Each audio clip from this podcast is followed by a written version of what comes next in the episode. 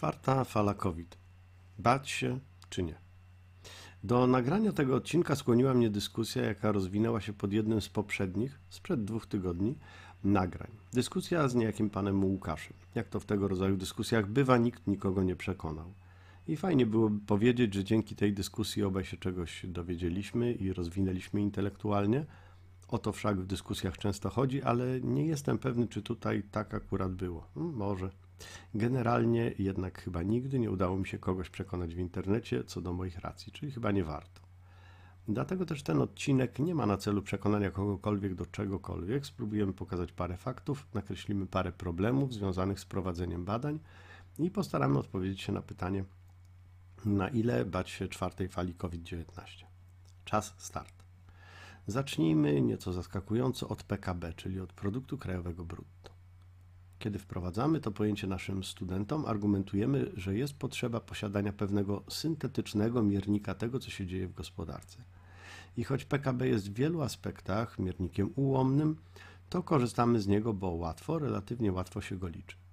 Innymi słowy, jeśli chcemy się dowiedzieć, jak dobrze czy jak źle rozwija się gospodarka, to nie możemy pytać o to pojedynczych osób, bo ich odpowiedzi będą niemiarodajne.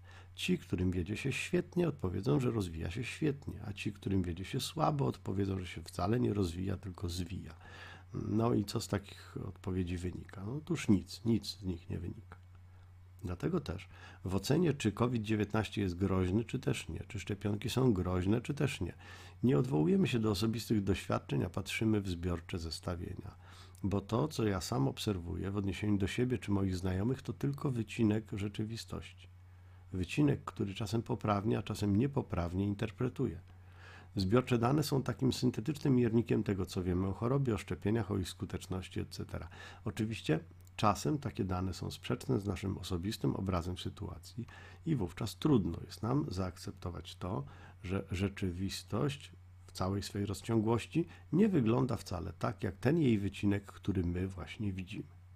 Przenosząc wyniki badań pod symboliczne strzechy, mamy też inne problemy niż tylko to, że całościowy obraz jest inny od wycinkowego. Mamy problem ze znanym błędem poznawczym post hoc ergo propter hoc.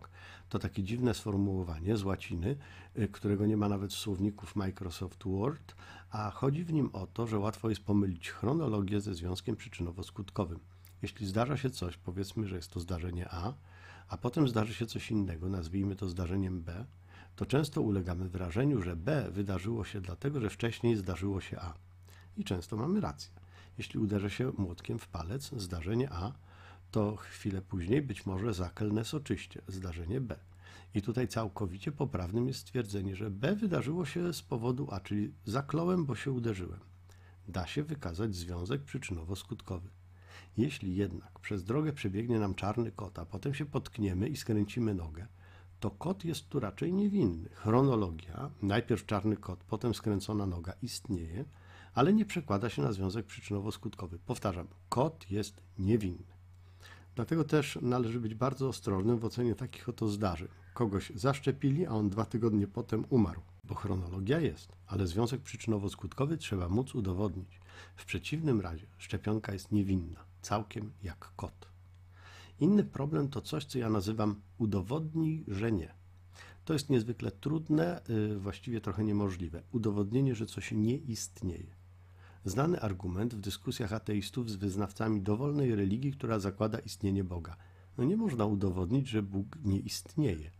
No, no bo niby jak? To, że go na przykład nie widać, no nie jest wcale dowodem nieistnienia, prawda? Mój ulubiony dowód, jak trudno jest udowodnić, że nie, jest taki. Uwaga. Czy wiecie, dlaczego słonie wciągają sobie trąbą wełniane skarpetki na stopy? Robią to po to, żeby nie można ich było wykryć na plantacjach truskawek.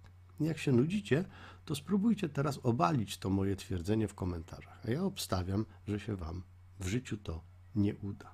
A co to ma wspólnego z COVID-19? Ano ma.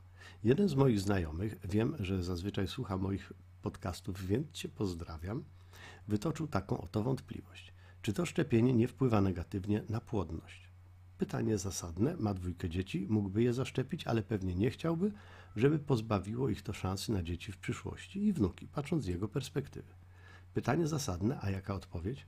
Po pierwsze, Nie ma możliwości wykazania, że zaszczepienie dwunastolatków nie ma wpływu na ich późniejszą płodność, bo trzeba by zebrać taką grupę, zaszczepić i po upływie 10 lat przebadać ich płodność na tle grupy kontrolnej, podobnej w każdym względzie do tych zaszczepionych, różniących się tylko tym, że są niezaszczepieni.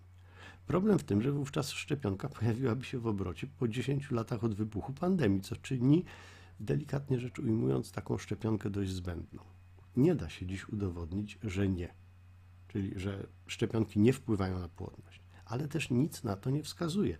To, na ile rozumiemy działanie szczepionek, nie sugeruje w żaden sposób, że płodność zaszczepionych miałaby ucierpieć w ich wyniku. Podobnie nie potrafimy udowodnić, że szczepienia nie powodują krótkowzroczności w późniejszych latach. Nie potrafimy też udowodnić, że szczepienia nie powodują zwiększonego prawdopodobieństwa wygranej w totolotka. No nie potrafimy. Ale na logikę nie powodują. Y, dobrze, pora na parę faktów. Po wakacyjnej przerwie liczba zachorowań, podobnie jak w zeszłym roku, rośnie.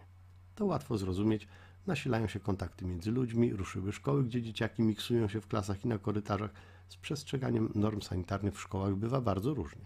Obecnie liczba zachorowań nie jest wysoka i to nie ona powinna nas martwić, ale tempo przyrostu, bo ono jest bliskie 50% tygodniowo.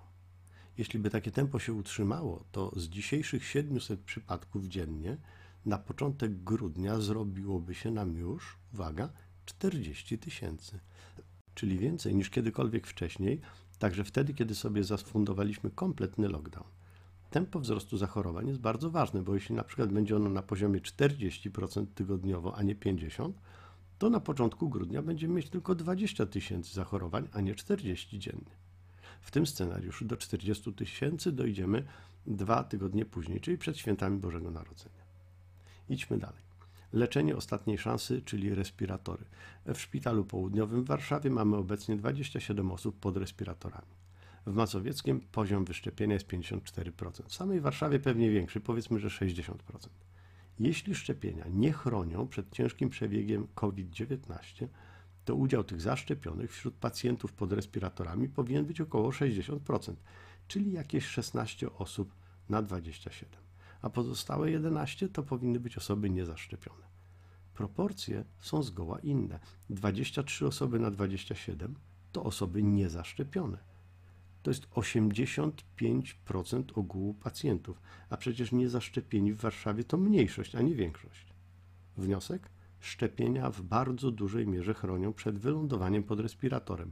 Tu ciekawostka, pozostałe trzy osoby, które są pod respiratorami, a są zaszczepione, to pacjenci onkologiczni. Ich układ odpornościowy ma więc szczególnie pod górkę. Jeszcze jedno w temacie respiratorów. Poprzednia wersja wirusa kładła pod respirator 4% hospitalizowanych. Obecnie jest to 10%, czyli 2,5 raza więcej. Pytanie, na które nie znam odpowiedzi, brzmi: przy jakiej liczbie zachorowań dziennie skończą się nam dostępne respiratory? Poziom wyszczepienia, a poziom hospitalizacji. Najsłabiej wyszczepiona jest ściana wschodnia lubelskie, podlaskie, podkarpackie. Liczba hospitalizacji w przeliczeniu na liczbę mieszkańców jest tam też najwyższa w kraju. To wskazuje, że jeśli się nie szczepimy, to bardziej chorujemy. I to nie jest post hoc ergo propter hoc, bo związek przyczynowo-skutkowy łatwo tu wskazać. Można oczywiście pokusić o jakieś inne wytłumaczenie, na przykład, że są bliżej Rosji, no ale to chyba mało przekonujące.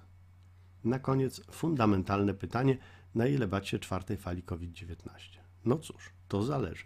Osobiście bardzo lubię namieszać nieco moim studentom w głowach, zadając im pytania z pozoru łatwe, jak na przykład, ile warte jest ludzkie życie.